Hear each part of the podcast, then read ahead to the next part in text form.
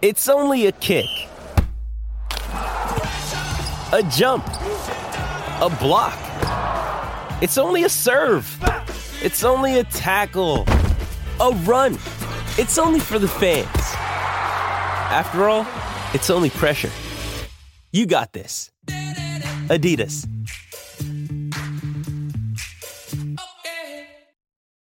Why take one vacation with the family when you could take all of them? With Royal Caribbean, you don't just go to the beach. You visit a private island and race down the tallest water slide in North America. You don't just go for a road trip. You ATV and zip line through the jungle. You don't just go somewhere new. You rappel down waterfalls and discover ancient temples. Because this isn't just any vacation. This is all the vacations. Come seek the Royal Caribbean. Ships Registry, Bahamas. With threats to our nation waiting around every corner, adaptability is more important than ever. When conditions change without notice, quick strategic thinking is crucial. And with obstacles consistently impending, determination is essential in overcoming them. It's this willingness, decisiveness, and resilience that sets Marines apart. With our fighting spirit, we don't just fight battles, we win them. Marines are the constant our nation counts on to fight the unknown. And through adaptable problem solving, we do just that. Learn more at Marines.com.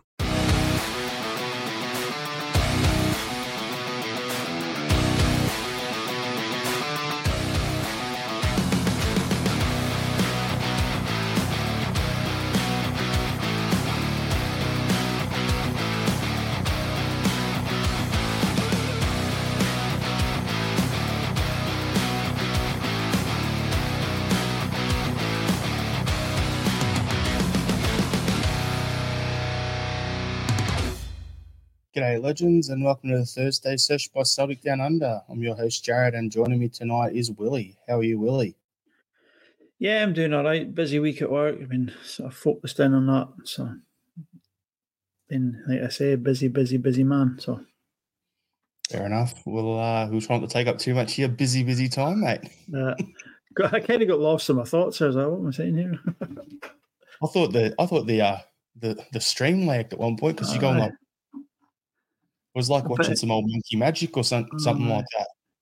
Bit early to get lost in my own thoughts, though, right? You know, but it's getting late over there for you in New Zealand, though. Yeah, so it's 9:30 at night over there. So it's good enough reason. But we'll crack on, Willie.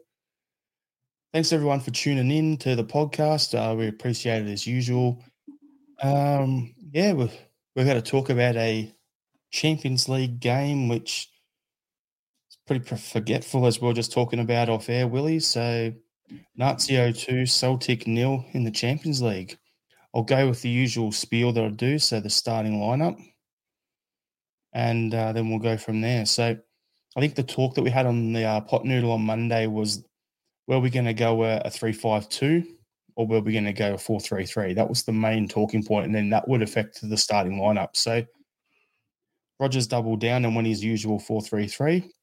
With Harding goals, Taylor, Scales, Carter-Vickers and Johnson in the back line, McGregor, O'Reilly and Bernardo in the middle, and then up front, James E. Forrest on the left, Yang on the right, and Kyogo through the middle. I think the two talking points with the lineup, if you went 4-3-3, would it be Home or Bernardo, and would it be Forrest, Yang or Mikey Johnson? Which of those two would be starting?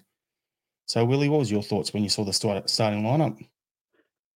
I just thought they went with the tried and trusted formation that we've been playing all season. So I didn't really – there's no real complaints about the starting lineup. I mean, Bernardo's done all right when he's come in Europe, and he actually had a decent enough game for us yesterday, I thought, too. But we're seriously lacking in any sort of quality in the wide areas, and that was pretty evident as the game wore on. So – it may have been better to go to a 3-5-2, but like I say, it's a 4-3-3 is what we've been playing, so they've kind of stuck with the tried and trusted.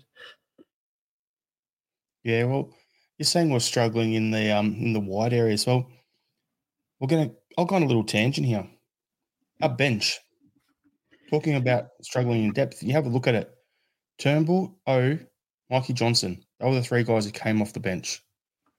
Off the bench came the goal scorers in Immobile, and they had Pedro come off the bench. So that's showing levels here. And on top of that, the rest of our bench had Lagerbelka, Phillips, Home, Bain, Morrison, Ralston, Welsh, and Frame. So you had 5 defenders on the bench out of 10 players, I think it was. Yeah, it wasn't great to see, was it? You know what I mean? When you're kind of looking to change things up a bit, you look at the bench and you see that and you think, okay, there's not much I can change up here. Like, just injury ravaged at the moment was leaving us pretty short. Yep, and at the start of the season, all the injuries were at the back line. At the moment, they're all pretty much seem to be in the wingers. So, yeah, it's been a bit of a doozy on that front. So, we've rattled them off the top of our heads, Willie. How about we go one for one and who we're missing? So, I'll start with Abada on the wings. Who you got? Mieda. And then I've got, I'm losing already. I'm going to say Tilio didn't play because he wasn't qualified and he's been injured all season. There you go. That's a cheat's way out. Palmer was suspended. Yep. So there you go. There's 4 guys who would probably start over, well, Tilio probably not, but the other 3 would definitely all start over the top of the guys who did start last night on the wings for us. So, yeah, it's just a bit of a, tough situation. I was gonna say shit show, but I was just waiting for it to tick over the 5-minute mark so the show doesn't get demonetized. So it was like 4 minutes, 58 seconds. Yep, hold off 3 more seconds and then say it. So it was a bit of a doozy there. But yeah, the starting lineup was a bit of an interesting one. We've got some comments here from a few guys as well, so we'll bring them up and go from there. So John Clements will miss the live show. Here's my tuppence worth. Neither Lazio or Feyenoord or Champions League level. With our best players available and better summer signings, we could have easily been through. 100% agree with you on that, and we'll touch on the better signings and stuff later on in the pod, but spot on, and a lot of Celtic fans are saying the same thing. Robert Gibson was right or wrong. I picked the score on 1 of 20. There's silver linings for you there. Andrew Galea, Kyogo was so isolated, no cohesion moving the ball in the final third. Why play Bernardo when he doesn't play in the league? Don't know. Robert Gibson again. We would have been better off to buy Champions League instead of SPFL level. O did well when he came on. Where was Awada? And Andrew's also saying we shouldn't have played wingers. Yeah, we should have gone the 3-5-2. If our wingers are as bad as they are and we have, probably have 5 defenders on the bench plus the 4 on the pitch, you got 9 defenders available. Why not play a 3-5-2, 3 centre-backs, 2 wing-backs? Like, I know we haven't played or practiced it, so, yeah, it'll be an interesting one. But I want to get your overall thoughts on the performance, Willie. Yeah, the performance, it's another game where we seem to shoot ourselves in the foot. We played okay in a very drab game for about 80 minutes and then capitulated. The substitution in Bernardo was a turning point for me. I thought he did all right in midfield, and I thought that Guendouzi found a little bit extra room after Bernardo was taken off the pitch and all was put on. I thought Kyogo was starved of any sort of decent service all night, and he was looking for the ball all over the pitch. He just couldn't get anything to come to him. Young and Forrest were largely anonymous for the whole game. It was just overall a bland game of football. It was slow, it was ponderous, there was a lot of horseshoe style playing around. It was a really, really poor Lazio side that we should really have taken 4 points over the 2 games, at a minimum of 4 points over for the 2 games. But it's another prime example of the board thinking that we only need to be one step ahead of Rangers. We just lacked any sort of cutting edge in that team yesterday. It was really, really evident this time round. Yeah, on that, Willie, you're talking about just horseshoeing it around and everything. So I want to bring up something from the 2 Lazio games. You said 4 points. Last one we lost 2-1 with a late goal in the last 10 minutes when Immobile scored there. And then he comes on, scores 2 in the last 10 minutes again this time. So that's been a massive difference. But looking at the game and the stats, this is what surprised me. I didn't realise there was much here, but Lazio had 22 shots to 7. They had only 5 of them were on target. 4 of our 7 were on target. But the possession stats, We had 600 passes to their 496. So we had 55% possession. Our pass accuracy was 87%. So on the stats, when you're looking at it, I'm going, oh, okay, it doesn't look as bad here, but we lost the game. And it was a waste of another wasted performance in Europe. The one I found funny, though, was we had 9 fouls for the game and 4 of them were yellow cards. They had 14 for 3. So, yeah, just a bit of a funny one for me. I just thought it was a bit of a strange one looking at the stats. Didn't quite match up to the eye test from when I was watching the game and the emotions in it and everything like that. No, it didn't. I mean, is it the dark arts? I don't think they were that bad, as what Atletico were either, just looking for it the whole time. It was just, I don't think the ref had a great game either, to be particularly honest. Like, he booked, I think it was Johnson he booked in sort of 35 minutes, he booked him, and it's just like, oh, he's got the ball. What is the foul in this? Like, so I don't think the referee had a great game.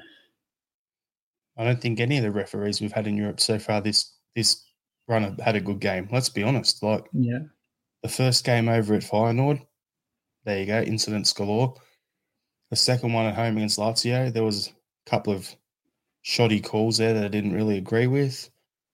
Then the 2 against Atletico Madrid, maybe the ref the one in the home game against Atletico was probably the best of the lot, but then even he fell for a lot of their absolute rubbish, grabbing the ground, rolling, trying to milk fouls and all that sort of stuff.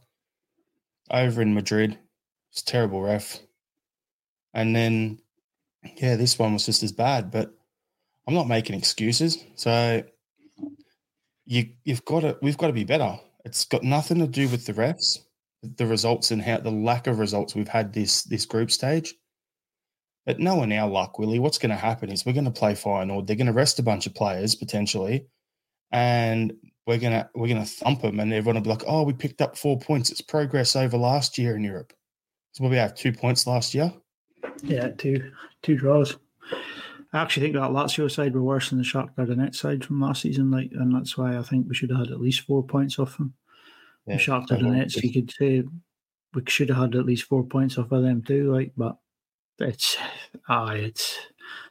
not good viewing when you see it and all the stats that are there and possession and passes and that, and then you just look at the results you've had. It's not great. Some of the performances have been okay. The one against Madrid away was absolutely shocking, but the home draw against Madrid was a good result. Couldn't hold out against Lazio at home. And then there was the away defeat in Rotterdam. It's not been a great campaign for us this season again, I'm afraid. Yep, 100%. And I just look at it and just shake my head going, we come in and we go, if we can pick up points in these games at home against Lazio and Feyenoord, then we're a chance to go through. If we can go to Lazio and do that, all these ifs and all the hope and everything, and you think, oh, yeah, our team has been good last year. We've won a treble. Brendan Rodgers is here. We brought in some players. Oh, yeah, I think there's been a bit of turnover. On paper, we look weaker, but, we'll be okay. And then, but boom, you get dished up this steaming pile of absolute poo. It's, it's just disappointing. All things considered, but 85 minutes in a lot of these games, you're in it and you're playing well. Or you're not playing well, but you're playing okay, and you think, we're doing all right. And then there's just that 5-10 minutes of concentration lapses, and it's like, all right, okay. Here's why we don't get that many points in it. I look at it, Willie, and go, the way I'm feeling at the moment after the last couple of games in this, and the style of football we've dished up and the lack of any cutting edge and missing so many chances, I'm starting to get that feeling, and someone said it in a group chat that I'm in, I can't remember who it was, and I'm agreeing with them 100%, and whoever you are, I'm thieving your line here, but I'm feeling like now I understand why in the league a lot of clubs don't bring massive away fans to Celtic Park, because they know they're going to be up against it and trying to win. And after these last few performances in the Champions League, I'm starting to feel that way. It's like, if I didn't have to talk about it on this pod tonight, I wouldn't have watched the game, honestly. That's how I'm feeling at the moment.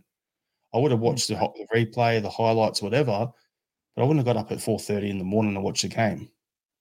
It's just like, that's the brutal stuff. So for me, it's just one of them where I'm just frustrated. And as Michael Ross is saying, hail, hail, my fellow fed up Celts. Yes, that is the best way to sum it up. Hey, it's Kaylee Cuoco for Priceline. Ready to go to your happy place for a happy price? Well, why didn't you say so? Just download the Priceline app right now and save up to 60% on hotels. So whether it's Cousin Kevin's Kazoo Concert in Kansas City, go Kevin, or Becky's Bachelorette Bash in Bermuda, you never have to miss a trip ever again. So download the Priceline app today. Your savings are waiting. Go to your happy place for a happy price. Go to your happy price, Priceline. Why take one vacation with the family when you could take all of them? With Royal Caribbean, you don't just go to the beach. You visit a private island and race down the tallest water slide in North America. You don't just go for a road trip. You ATV and zip line through the jungle. You don't just go somewhere new. You rappel down waterfalls and discover ancient temples. Because this isn't just any vacation. This is all the vacations. Come seek the Royal Caribbean. Ships Registry, Bahamas. Gibson is saying, we're the chocolate-coated bunny in the Champions League. Everyone beats Celtic. It's frustrating. It's frustrating, and you look at some of the other teams around us, like Copenhagen, some of our peer groups. They're in there. They're taking points of Man United and Galatasaray and teams like that. And we're probably spending more money and spending more on wages than they are, and yet they're getting better results. It's things like that just sort of make it even worse. Yeah, it's the one I was going to touch on. I was going to say, how can we get this level of result? But then you got your Galatasaray and Man United game, which is just so open and everything. How are you getting? Yeah. And then you got Copenhagen, as you've touched on. Mickey Moynihan in the comments, it's the hope that kills you, 100%. It's like we get to that 85th minute and then it happens again. And you're just like, come on. It's just frustrating. We should be doing better. And there's lots of different things there's lots of ways you can point the finger. The support shows up. So it can't just be us, but maybe it's our expectations. Because we're that used to winning in the league, I'm just going to rattle off a bunch of things here, and I'm probably going to cop some shit for this, but maybe it's us as a fan group, our expectations, because we expect to win every game. You see Celtic go out in Europe at a higher level, and we automatically just default positions, we expect to win. Maybe that's part of it. Maybe it's the management team. Maybe it's the recruiting. Maybe it's the players on the pitch not being of the standard. Maybe it's the injuries we've gone through. Maybe it's the refereeing. There's a whole bunch of different things here it could be. So I'm just rattling off a whole bunch of different things that it could be. Above all else, it's a combination of everything. Yeah. I mean, I think if we had our first choice wingers playing there last night, I think we could have been able to get in behind them. But the fact that we're playing with our fourth and fifth choices, it showed, you know what I mean? Young went into hiding most of that game. And Forrest was just a non-event from start to finish. I mean, the most notable thing Forrest did was getting subbed, to be honest. Like, it was really poor in the wide areas. And I mean, players like Johnson suffers when he's got somebody in front of him who's hiding. His outball isn't as good as his overall performance because he's penned in then because the guy in front of him's hiding. And then you look at Kyogo; he's just starved any service. He's drifting out wide in both areas, trying to pick up the ball. He's on the edge, corners of the boxes, trying to get in from there. And just no service at all. And if you can't get service to Kyogo, he's not going to score goals. You've seen that over the last two games. If he's not going to get fed the ball, he's not going to score goals. And he'll start drifting all over the pitch looking for it. Like. And that's the sort of game there, Willie, where, you know, a couple of years ago, we would have been, okay, if we know it's a game where we're going to get pinned in and we're not going to get a lot of service to Kyogo, then that's where we'd be like, okay, let's start Giacomakis in the middle and let's have the big battering ram up there who gives us an outball that we can play it to, and then guys can play off that. Yeah. So in that situation, should we have been playing O, or should we have gone to that 3-5-2 we're saying with O, with Kyogo playing off him to give us that outball? Maybe. But you know, there's a lot to talk about here. It's a lot of pressure to be putting on all shoulders. I mean, he's barely getting a start in the SPL and he's barely getting a goal in the SPL. To expect him to go out in the Champions League and start scoring goals and that, it's a big step up. You can see it with Young. I mean, he's starting to get a couple of good performances here and there in the SPL, but into the game yesterday, he was like a rabbit in the headlights at times. He was just like all at sea, and you could quite clearly see he was a bit out of his depth. So it might be a bit unfair throwing all in there, expecting him to work wonders when he's not really getting a chance at a domestic level. Yep. And Robert's agreeing with you there, Willie. It's not Champions League quality, barely SPFL level. Yep. Listen, I said it before. Like, Rodgers took all on for Bernardo, and you can see what he was thinking. Right, we have to win this game. If not, we're out of Europe altogether. And he's gone with two up top. But as soon as we took Bernardo off, that boy, big sideshow Bob, what was his name? Guendouzi. He started to get a bit more freedom in the park and started to be able to work the ball about a bit more, and that's where it cost us. Like, so I think the substitution happened in the 71st minute, and then within 10 minutes they were 2 goals to the good. Yep. So, yeah, it's just frustrating overall. I get what you're all saying there in the comments and everything as well. So I just want to, you went through the players already, Willie. I don't really think we need to focus too much on them there. I think I was touch on the wingers. Yeah, Yang, he was like a missing shirt out there. Yeah. I think maybe he's overawed or not quite at that level. He's one that this time next year will be better for it, but I don't think he's at the standard just yet. And then you have on the other side, Jamesy, you've been a great servant to us, but yeah, I don't really think that he's definitely not the. He can do the job for us if we need to in the league, but not in Europe anymore. So yeah we've got to get that whole winger situation. But honestly, I'm going to try and turn it from a post-mortem, you know, being all sort of negative to, if you look at that lineup that we played with that possession stats, and you had, say, Kyogo in the middle, Maida on the left, Abada on the right. Would it have been any better, Willie? I think it would have been. I think we would have been, like I said, I think we would have been able to get in behind them, because I think their fullbacks were there to be got at, like, but because we have one winger on the right who's going missing and the guy on the left who's just too old to be playing at that level, if I'm going to be quite blunt about it, like, then we couldn't do it. We couldn't attack them. We couldn't pin them into their own half, and it just didn't work. Whereas if you had the raw pace of Maeda and Abada on either wing, then their fullbacks aren't going to try and step forward as much as what they were going to do. So, yeah, I think, like I said earlier, if we had our natural wingers, with our first-choice natural wingers out there, I think it could have been a different outcome on the night.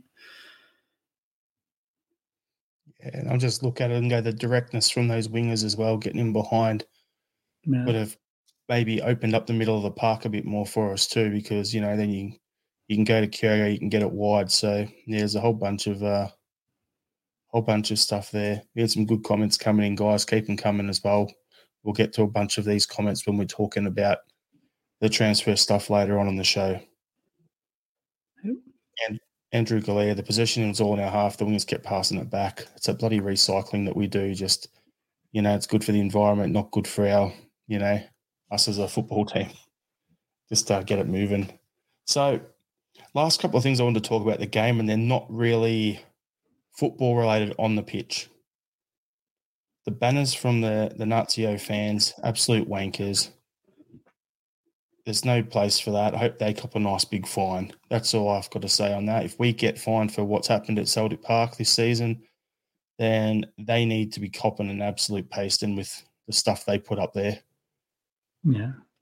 And the other thing was, the main one for me is the fan access to the stadium. I don't know what you've seen on that, Willie. I've just seen that some of the players are a little late. Some of the fans were a little late at getting to the ground, and they never got into the second half. Yeah, a little bit. Yeah, they were a little bit late getting there, but they weren't allowed into the second half, which is pretty bad. What's the point in, like, flying all the way over to Italy just to get 45 minutes of football rather than 90? But there's also carry on. So basically what I've heard from someone who was there is they got there the 2 hours before, like they were all told. they barely moved for an hour outside before pre-game. They all got bases in the area. Then an hour pre-game, they were allowed to start moving in and go through, and every single person was having to take off their shoes to be checked for any flares or whatever. And even the person, one of the people I know who was there, handbags, tipped them all out into a garbage bag, checked for everything, checked the lining of the handbag for flares, the works, everything back in, and then they were wandered down and then allowed to go through. So if they're being that thorough, holding them basically in a waiting area for an hour, then checking every single person for that long, no wonder some people got in just before the game, like that one I'm talking about, got in just before the game, like 5 minutes before kickoff. Others didn't get in until random points in the first half. Majority of the fans got into the away bay at the start at half time. But there were some people who travelled all that way and were held up in lines that long that they didn't even get into the game. No. That's piss poor, the amount of money that's being spent. And the thing that frustrates me is you think you'd have a supporter liaison officer that the club would appoint for these away games, that if something like this was happening, they could talk to Lazio's supporter liaison officer and make it actually work so that people get in, because they're paying all this money to travel over to Italy, accommodation, flights, tickets to the game, to then go and watch barely half a game of football, some of them. That's just pathetic. Yeah.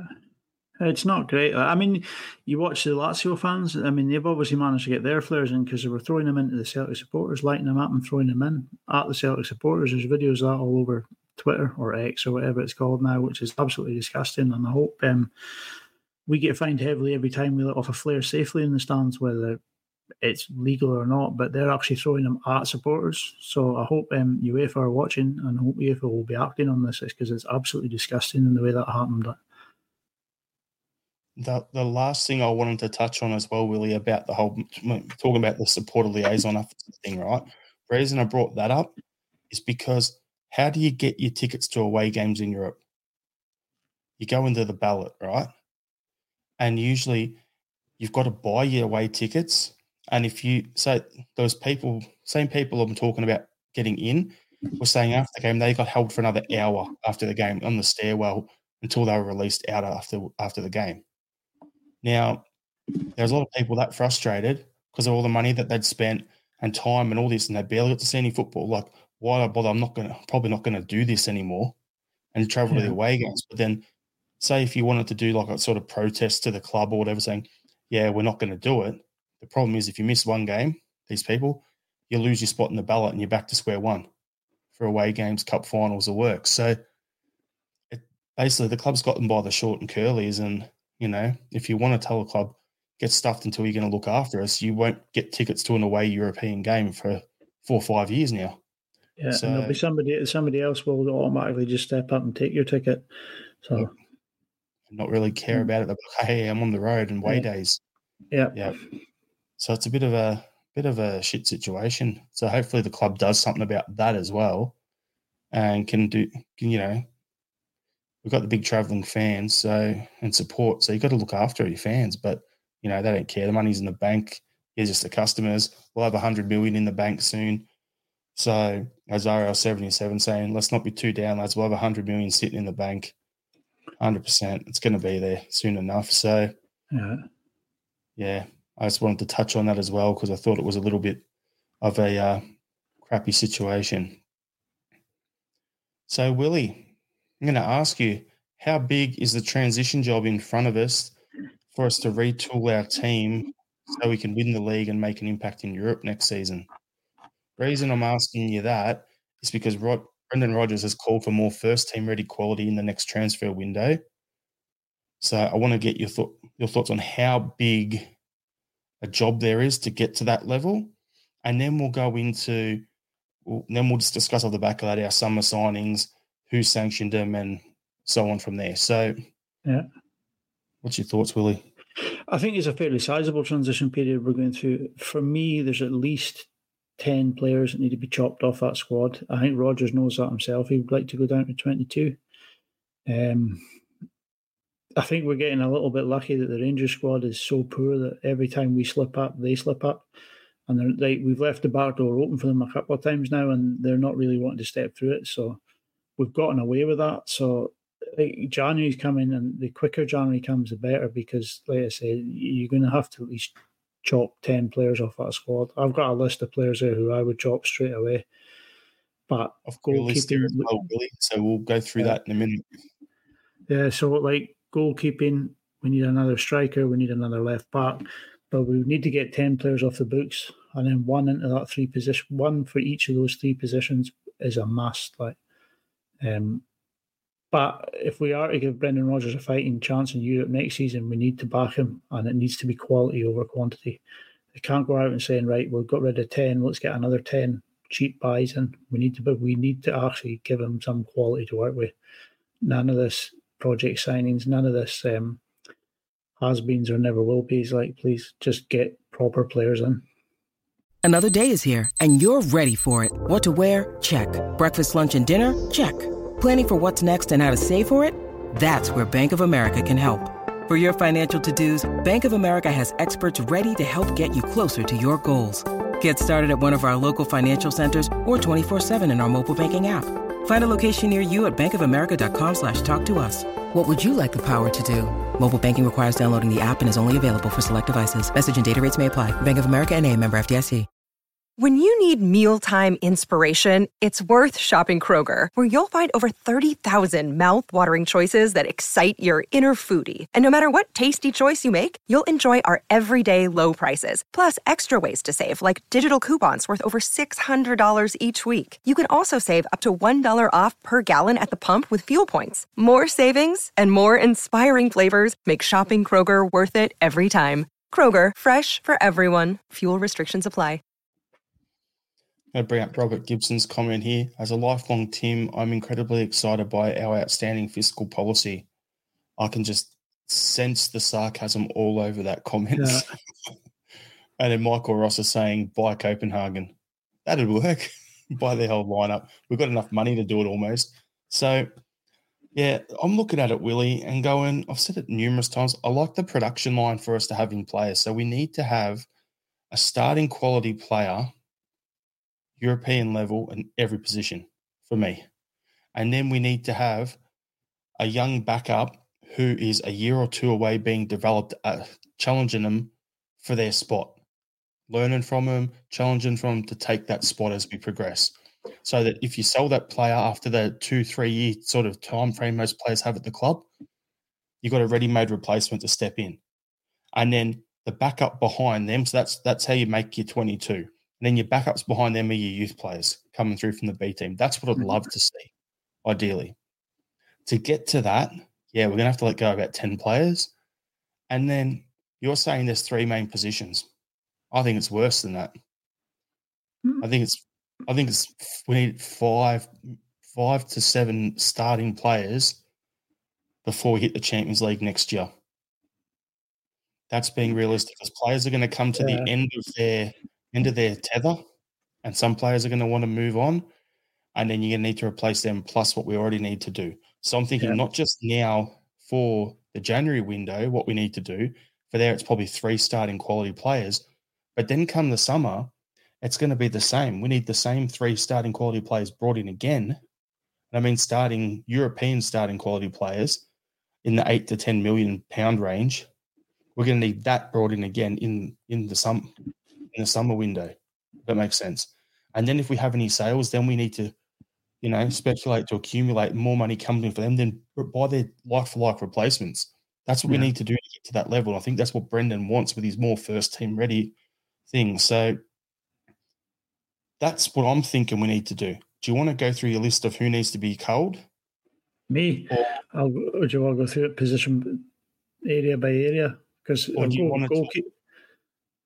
actually, Willie, what we'll do is we'll talk about the summer signings first and who we actually think sanctioned them.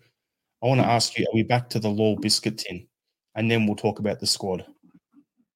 I would say we are back to that sort of biscuit tin mentality. You look at what's come in over the summer.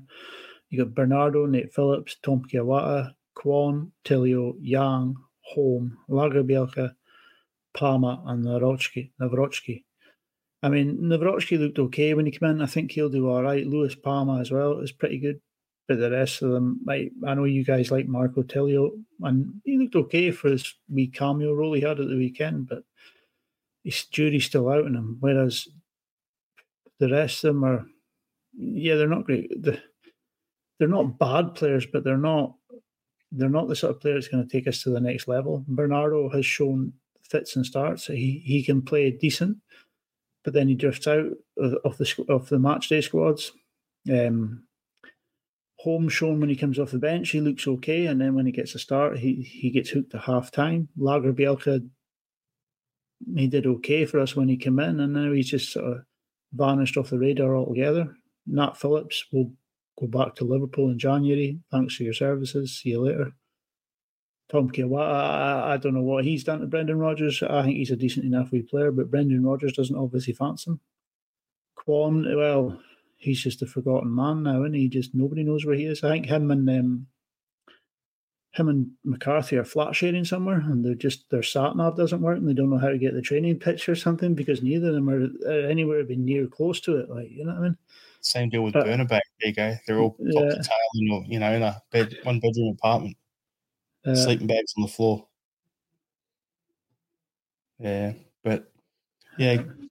You got any more to add to that, Willie, or you pretty much ticked them all off there? I think we've ticked them all off, right? Yeah. Yeah, so for me, talking about the evolution of the squad, I think Rodgers in the AGM said he's got the final say on all recruitment, right? That's what he said. It's good for a soundbite. I don't actually think that's true for what came in the summer because, if we're being honest, as if Rodgers has come in and he's already scouted each and every one of these players for months and months and months on end when he'd been at pre-planning, going down the road of the recruitment and what they wanted to do before he left there and ended up back up the road with us. So I'm not putting all of this on Rodgers, but him in that chair would have been like, yep, okay, which is him saying, yeah, here's the final say. He would have been nodding his head and agreeing to it. Yeah. So he does have some of the blame, but then who is it that's making the call on which players we're scouting, which markets we're scouting? Because I'm looking at it going, and there's stuff here. So there was an article in The Athletic about Mark Lawwell when he came up from City, and basically what they're saying is that he was pants as a player analysis, but they found a niche for him. He's got the position because he's good with people. He was not particularly outstanding with the data and video aspects of his initial role as a recruitment analyst, but he had a knack for building relationships with contacts and understanding different markets worldwide. So that's what he was doing in basically the City Group. He was, you know, building a network, which is going to take time, and, you know, developing relationships with scouts in different countries. So if that's what he was good at, that's great. But in the meantime, what are we doing here? Are we just going to the well of players that we already know? Because to me, it just seems to be hit and miss over the off season. I don't know. I mean, it seems to be the Lawwell's names that's all over these signings. To just... Yep. These aren't Brendan Rodgers types of players. They aren't Brendan. I can't understand how Brendan Rodgers would sign off on some of these. Like, I really can't. Like Kwon, not his style of player. Iwata probably isn't his style of player either. Like, it doesn't make sense to me. And I kind of thought, well, Brendan's probably thought we're way down the road with these ones. They're not going to cost too much. Well, we can spend the money, get them in, and we'll have a look at them when they're here. But here's a list of bigger signings we're looking for, and we just didn't get enough time to get them over the line. I'm kind of hoping that's the situation where it is, but I really starting to think that was just wishful thinking on my behalf at the moment, like, because when Rodgers says he gave his final say on all these signings, I'm starting to think that's just a script he's been given prior to heading out to the AGM, like, because it seems to be the exact same thing that Anne said the season before. So I don't know. Something doesn't add up with it all at the moment, like, and I think it's just trying to save money here and there by the Lawwells, by the look of it. Like, and it may just be Might just be the sort of mood I'm feeling after another defeat. We had a draw at the weekend and then a defeat in Italy. And it just doesn't leave the mood very good with the team at the moment. And then you straight away you look at who do you blame, and it's the board that's getting it, like, because they deservedly do get it, like they deservedly are getting it because it's them. It's a backstop for them this season, I'm afraid. And this is something that I've said in the past. I would love a sporting director or a director of football to come in and oversee everything. So they oversee the first team manager, they oversee the academy, they oversee the whole recruitment team, and that person. Like the perfect example would be Michael Zorc at Dortmund, for instance, where he oversees, had Jürgen Klopp, he moved on, they bring in the next man. I think it was Thomas Tuchel or something like that. And then he moves and they already got the next guy identified to come in and take on. And they lose a scout to Sven Mislinstat or whatever was their lead scout. They lost him to Arsenal. Didn't miss a beat. On they went. So they're always forward planning, not just with the players, but the overall club. I think that's what we need. That's the only way for us to grow and jump forward. But, yeah, it's going to be a bit of an interesting one. So I look at it and go, I don't think the standard of player that has come in so far is what Rodgers was promised or told he'd be getting. And if it doesn't happen for him in, say, in this January window, if we're not getting in those at least three first-team quality players ready to bet in for Champions League next year, I think Rodgers will stage manage his exit in a better way than he did last time, and he won't be here next year. I don't think he'll tolerate it. So it's just... Yeah, do you know what? If he leaves again at the end of the season, I wouldn't blame him. There wouldn't be any sour grapes like there was last time when he left, like, with me. It would be like, do you know what? I don't blame you this time. Like, you know what I mean? You've come back to the exact same situation you left. You left because of this reason. And you wouldn't be able to blame him, would you? Like, you know what I mean? Let's just say, Willie, I wouldn't be throwing my book this time around and dinting it. No, there would be no rat emojis all over my Facebook page. It would be like, you know what, see you later, mate, like, all the best. Yep. Yeah, so, so you're talking about evolving the squad, right? And I'm going to go on this little tangent. So we're talking about who... You know, what squad changes we'd make in January. When you said that, you pretty much rattled off everyone that I was thinking would probably move on. So I'm like, who do we look to sell? You've already touched on that, Willie. Who do you think will want to move on? Now, the one player that I think would potentially want to move on would maybe be Turnbull. There's been talk in the media last few days of £7 or £8 million offer for him to go to AC Milan. I've seen people online saying if that bid comes through, they drive him to the airport. So I look at that and go, I don't think AC Milan would pay you £7 million for a guy who's out of contract at the end of the season just so they can get him a few months early. They'd probably offer us $2-3 million. If we could get the 3.5 we paid for him back then, or 3.25 or whatever it was, then that's probably the best case scenario for us. But, yeah, I think it's a bit of an interesting one. What's your thoughts on that, Willie? David Turnbull, my list there's in front of me, and David Turnbull's on that list. He goes missing in games. He can take a shot from outside the box. He can hit a dead ball. He can hit a penalty. But when the going gets tough, David Turnbull quite often goes missing. So for me, I wouldn't be interested in giving him a new contract. He hasn't shown me enough to say that he is going to be a combative midfielder that we would need. It's all right. Patrolling outside the box, looking for second balls to latch onto and hit. But when you need to dig in and start defending and doing a bit of work in the middle of the park, David Turnbull quite often goes missing. And I've noticed that a lot with him. So I think the Aberdeen game early on in the season, he just straight away he was hooked at half time. The going was getting tough in there, and he went missing quite quickly. So yeah, he's on my list of people I would cull. Fair enough. Well, I would agree with you on there, Willie. So what I want to do now is I want to go into talking about our squad evolution. So we're talking about who we should leave, who we should keep, and go from there. James Floyd was saying, if it's this style of play, I'd keep him, talking about Turnbull. I hope it's not this style of play. We need to speed it up. We've gone from playing Ferrari football to being in a little forward focus at the moment. The pace we're playing at, it's just ridiculous. Chris Commons could get a run in this sort of pace at the moment. So, so what I'm going to say with the evolution, right? So this is how I measure the evolution for our club going forward for Champions League style of football, Willie, okay? The way I want to measure the improvement is that our best player today will be eventually become our weakest player in the squad, in the starting lineup. So realistically, say Kyogo is our best player at the moment. I want us to recruit over the next few windows first-team-ready players so that Kyogo hasn't become worse. His teammate quality is better through our recruiting by bringing in those first-team-ready players for Europe.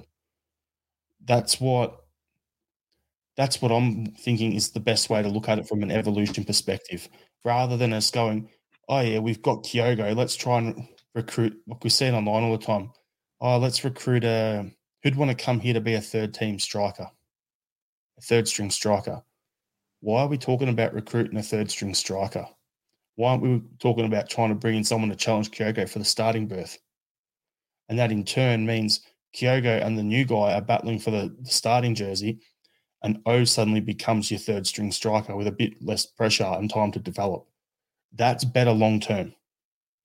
If we do the same in the middle of the park and bring in a good quality number 6 to challenge Kalmak, then he has to either raise his game or start playing in the 8, which in turn does that sort of thing, and so on throughout the whole squad. That's how I think we need to evolve.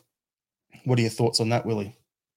No, I can't disagree with you there. I mean, football is an ever-changing business, and if you stand still, you stagnate and you don't progress, and that's basically what's happened to the Celtic squad. We haven't strengthened where we needed to strengthen. We haven't put pressure on players who were playing well. We've just let them sort of carry on. It's like Kyogo's got nobody there. We believe Kyogo's the best striker in Scotland, which he is, but we never really signed anyone to put pressure on him and try and see if we can make him better. Can he raise his level to make sure that the competition we take in is not going to get his place? So, I can't disagree with what you're saying. I mean, we've got a 32-man first-team squad. I mean, that's 10 too many. Like, we've got a top-heavy midfield. Okay, the wingers, we're out of wingers at the moment, but even in centre midfield, we're top-heavy in there. We're top-heavy in centre-halves. It's a seriously bloated squad we have, which it doesn't make sense to have some of these players. Like Burnaby, what's he doing? Why do we even have him anymore? He's not even going to get in the team. Comes on for 7 minutes against St Mirren here or there. That's it. Kobayashi, his time's up. I would say Stephen Welsh as well in defence. He's another one who's probably never going to get another really serious look at any action in the first team. And for me, Greg Taylor, I wouldn't have him anywhere near the first team either. I would actually throw Mitchell Frame in there now. I'm all but done with Greg Taylor. I don't think he's Celtic quality. He doesn't suit Brendan Rodgers' style of football either. We really need, like I say, we need to trim the squad, and we need to get in quality. And then when January comes around, we need a goalkeeper, we need a left back, and we need a striker desperately. And that's 3 musts we must get in for January, and then we take it from there and go back to the drawing board and see where we can strengthen and see where we can then add to the squad come the close season. I'm going to give you some thinking time here, Willie. So what I'm going to do is I'm going to ask you, think of your strongest starting 11 when everyone is fit at the club, right? I don't need you to say it just yet. And I want you to pick which of those players you are confident are Champions League standard players. Like, if they're not necessarily elite level guys, if they're with another club or whatever, but if they're at Champions League level in the right side, that they'd be able to handle that level, no problem. So have a think about that. I'm going to bring through up some of the comments here, give you some thinking time, and then we'll go through that. With Lucky Land Slots, you can get lucky just about anywhere. Dearly beloved, we are gathered here today to... Has anyone seen the bride and groom? Sorry, we're here. We were getting lucky in the limo and we lost track of time. No, Lucky Land Casino, with cash prizes that add up quicker than a guest registry. In that case, I pronounce you lucky. Play for free at LuckyLandSlots.com. Daily bonuses are waiting. No purchase necessary. Void where prohibited by law. 18+. Terms and conditions apply. See website for details. Step into the world of power, loyalty, and luck. I'm going to make him an offer he can't refuse. With family, cannolis, and spins mean everything. Now, you want to get mixed up in the family business. Introducing The Godfather at ChumbaCasino.com. Test your luck in the shadowy world of The Godfather slot. Someday, I will call upon you to do a service for me. Play The Godfather now at ChumbaCasino.com. Welcome to the family. No purchase necessary. VGW Group. Void where prohibited by law. 18+. Terms and conditions apply. So that'll tell us what about the recruitment. Like where I said earlier, we need probably three in January, three in the summer. Let's give you a bit of thinking time for that. So I'm just going to bring up some comments here. So Michael Ross was, if I was a wider, I'd be handing a transfer request. Michael's also said, I'd rather have Steve Clark as manager. He would make us hard to beat. That's one step away from Lenny. Mahesh was saying, Celtic outspent Copenhagen by 2.5 times in the last transfer window, 22 million to 18. Don't think Celtic have got value for money. Pork Chop saying, never mind Brendan Rodgers type of players. These players aren't Celtic type of players. So just bringing them through. Michael Ross, it boils down to one thing. This board is stale and we need new blood, fresh ideas. The problem with the board talk is a lot of the guys on the board own shares in the club, so it's going to be hard to move them out. That's one thing that I hadn't even realised until today. RL77, currently recruitment isn't looking for experience. Maestro, everyone said Maeda was not a Brendan Rodgers type of player before the season kicked off. And who does the recruitment? Are they football people? So there's a whole bunch of different varying opinions there. You've had some thinking time now, Willie. So yeah. Do you want me to go first or do you want to go with your at our strongest starting 11? Our strongest starting 11, I would have 4 of them who would be Champions League quality. I have 5. Okay. So I have one who's kind of on the edge, but performances this season have kind of pushed him a little bit to the side for me. So for me, I've got Hart and goals, Alistair Johnson, Greg Taylor as your fullbacks, Carter Vickers and Scales as your centre-back pairing, because we don't know enough about Naroski or Lagerbelka or any of these other guys. We know Welsh isn't, so those two, it's your centre-back pairing. Then midfield is McGregor, Hurtado, O'Reilly. And then up front, your starting 11 is going to be Kyogo in the middle, Maeda on one wing, and either Palmer or Abada on the other. I'll put those two at the same level. So going through that, for me, I'd say Carter Vickers is starting level, is Champions League level. McGregor is the one I've got a question mark on at the moment. His form has been patchy this season, but he's done it in the past. He's proved himself in the Champions League. Hatate was one that I had ticked but also had a question mark, so I've combined them two as one. O'Reilly and Kyogo are definitely Champions League level for me. What do you got, Willie? I've got CCV, O'Reilly, Kyogo, and Palmer, and I had a question mark over Johnson.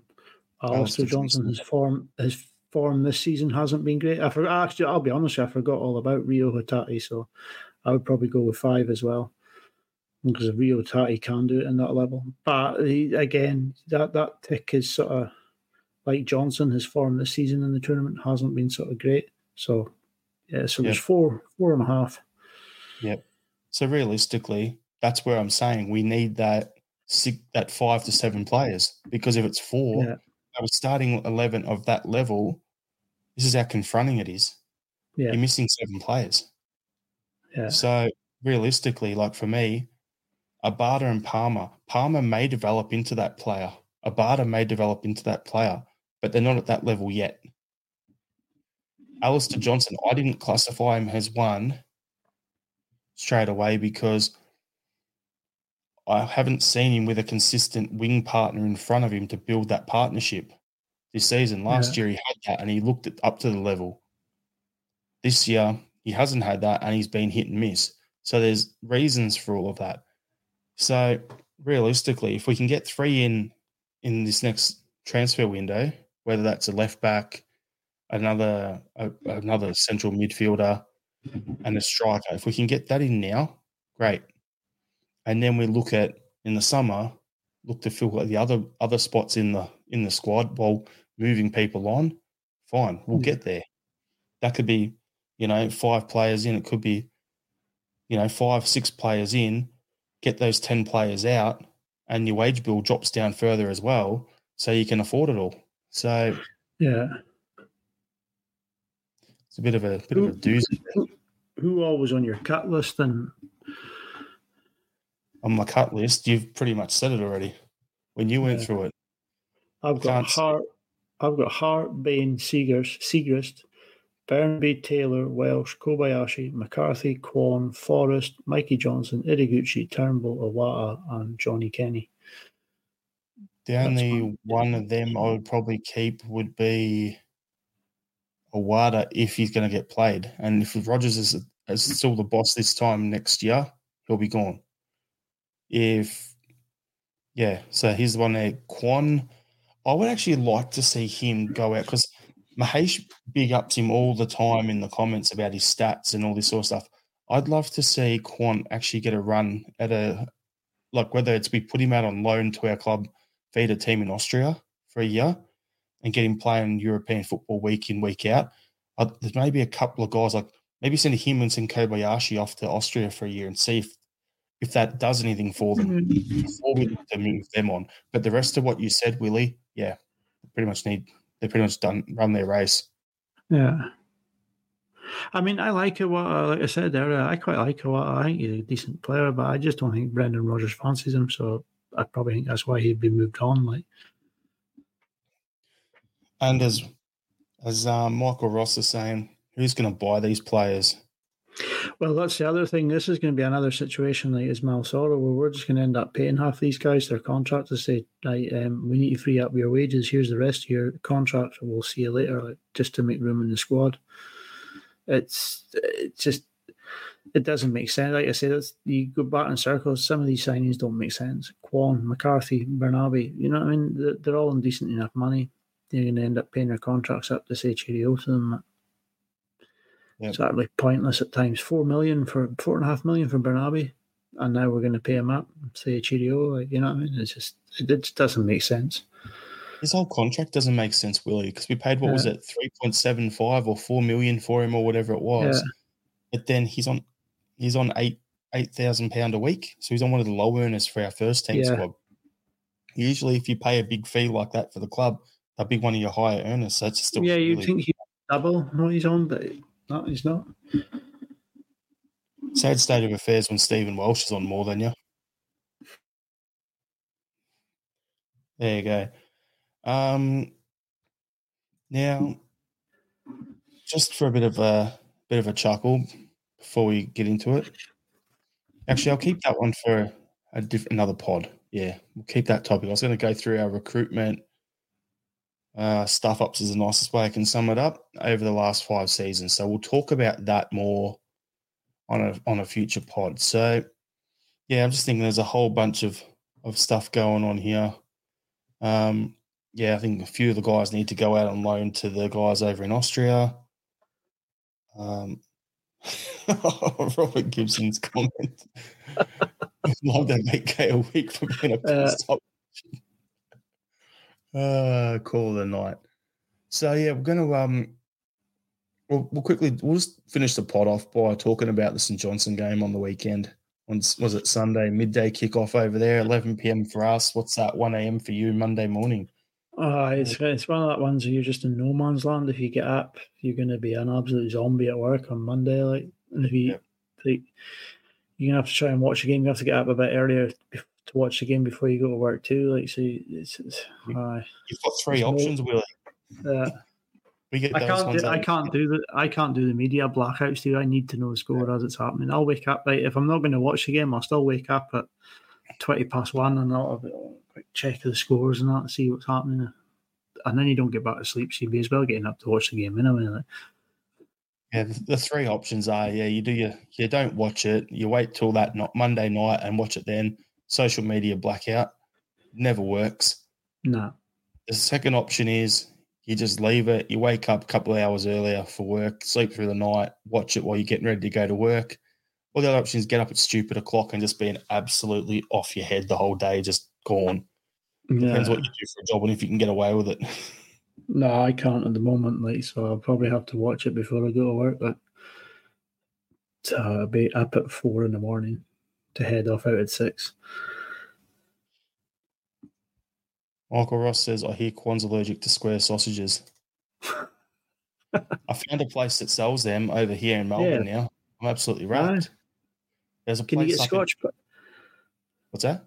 Can you get a Scotch pie over there? Like, I'm choking for a Scotch pie at the moment. I can't get them in. I love the money over here. Like, don't know, Willie. I'll check it out on Saturday. I only just found this place in my hometown where I grew up. I'm like, oh, okay. Looky. There's some good things there. Square sausage, I haven't heard that in for a while, actually.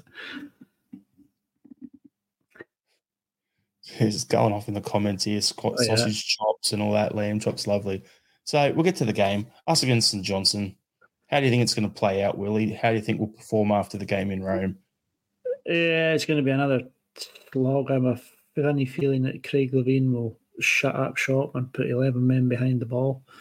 We do know him. In Paradise, they seldom ventured out of their own box, let alone their own half. So I'm really hoping we'll get an early goal and they'll have to step out, force them into the game. But I don't know. It's going to be a hard one to sort of call, because Craig Levein is very, very pragmatic when it comes to playing against Celtic. So it could be another one of these games where it's just an ultra low block and we're horseshoeing the ball around the box trying to figure out an opening. This game's got O written all over it. Just get the big man in there to just clutter people and get his big huge head onto some crosses. Yeah. He does have a massive bounce, so get in there. Right. I'm looking at it going, I forgot who their manager was. I knew they'd got someone who played anti-football. So yeah, Levein, I would have rather Neil Lennon get that job, because if he was playing against us, he'd be like, oh, I want to go and score lots of goals and prove a point, blah blah blah. And you're banging 6 or 7. So, yeah, it'll be interesting. But, yeah, I think we'll be okay. I think the question mark's going to be how we perform after the game in Rome. I think there's going to need to be some sort of rotation. Like guys like Cal McGregor, I'd rest him for this game, have him on the bench, but I wouldn't start him. And that's what I want to say. So I'm thinking we need to rest some players, and I want to give some other guys a chance to get a crack in the first team. And, so realistically, Palmer will come back in on the left because he's not suspended in the league here. Yang played like absolute crap the other day, so I'd put him back on the bench, and I'd be giving Tilio a run. We saw him for a couple of minutes in the game. It's not the Aussie in me, it's who can play on the right wing that we have available. Yang can. Mikey Johnson's better on the left. Palmer's better on the left. So your options to play right wing are either Tilio, James E. Forrest, or Yang. They're your three options. So, yeah, I'd be and Forrest and Yang started, during the other day. So, yeah, I'd be pushing Tilio for that spot there. So that'll give him a chance to establish himself in the team. He gets in there and plays well. What are you thinking, Willie? I wouldn't mind seeing. I think we might see him come off the bench, but I have a funny feeling. I'll just go through my starting lineup. I've got Hart and goals, Johnson, CCV, Scales, Taylor, Kalmak in the centre of midfield, O'Reilly and Bernardo. I think we'll just keep that the same as what it was the other night, and it'll be Yang on the right. He'll go through the middle and Palmer on the left. And I think Mikey Johnson will get a good chunk of play this time around. He'll probably come on in the 60-minute mark if we're winning. So, yeah. Oh, the Rodgers 60-minute mark subs. Yep. Yeah. So I think Mikey Johnson will get half an hour, and hopefully we'll see Tilio for half an hour as well. He'll just switch the wingers around a bit. Yeah, fair enough. I think we'll muck around with it. So, yeah. I'm not too fussed. Like what you've said there pretty much sums it up. The only one I'd like to see Kalmak get a rest, because I said on Monday, and play Awada, give him the whole 90 minutes just to get out there and show us what we've got as a midfield enforcer, especially before the window opens up. So, yeah, it'll be interesting. And maybe start Owen, start a Kyogo. That's pretty much my thoughts there. What are you thinking for the score prediction, Willie? I think we'll win 2-0. I think I'm hoping we'll get an early goal, but I think it might be into the second half before we score. So 2-0 on Kyogo for the opener and probably Palmer with the other. I'm just looking at some comments here. So Andrew Galea said Tilio was crap on the right for the Olympic team. But then Michael Ross is saying, to be fair, Tilio has hardly kicked the ball in months. Porkchop expresses Tilio cannot be worse than what's playing now. Give him a chance to see what he's made of. Might need a few starts to settle in. I agree with you on that. What's RL77 saying? Just play with four wingers. Levein will have a 6-4-0 formation. Yeah. Sounds about right. And I think Stevie Naismith was a false nine. That was his argument on that one. Yep. Andrew Reid, a 95th plus minute penalty for a shirt pull will say it's all right. Oh, wait, wrong podcast. Well played, sir. Well played. Yeah, for me, I'm thinking one of two things. It's either going to be we'll score early, then they'll have to come out a little bit, and then the game opens right up. So say if that situation happens, we're looking at probably a 4-5-0 sort of thing. We'll absolutely pump them. Yeah. But that's like if we get a goal in the first, say, 10 minutes or so, that'll actually force them to come play football. If that doesn't happen in the first 10 minutes, then we'll, then I can see it being a bit of a slog. We'll probably just get, like what you said, Willie, the 2-1 a bit later on in the game, and their one will come from a penalty. So it'll be it's going to be a bit of a doozy. I know it sounds like fence sitting there, but I think we'll be right for a do, and we're going to get out there and just pump them. We haven't been playing that well lately. We're overdue.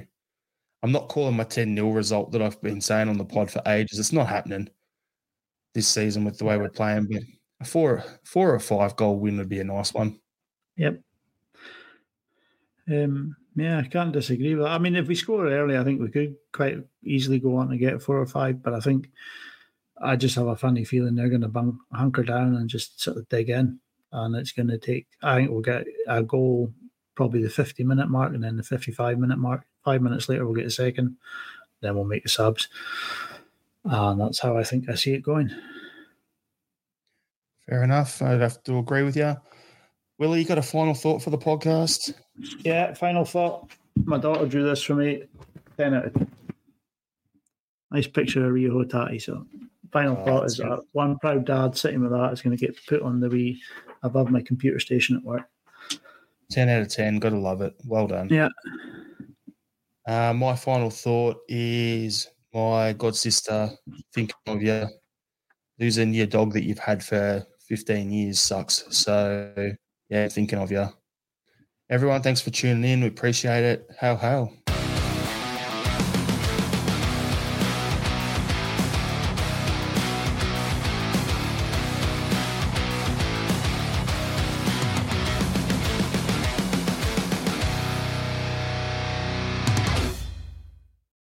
Sports Social Podcast Network.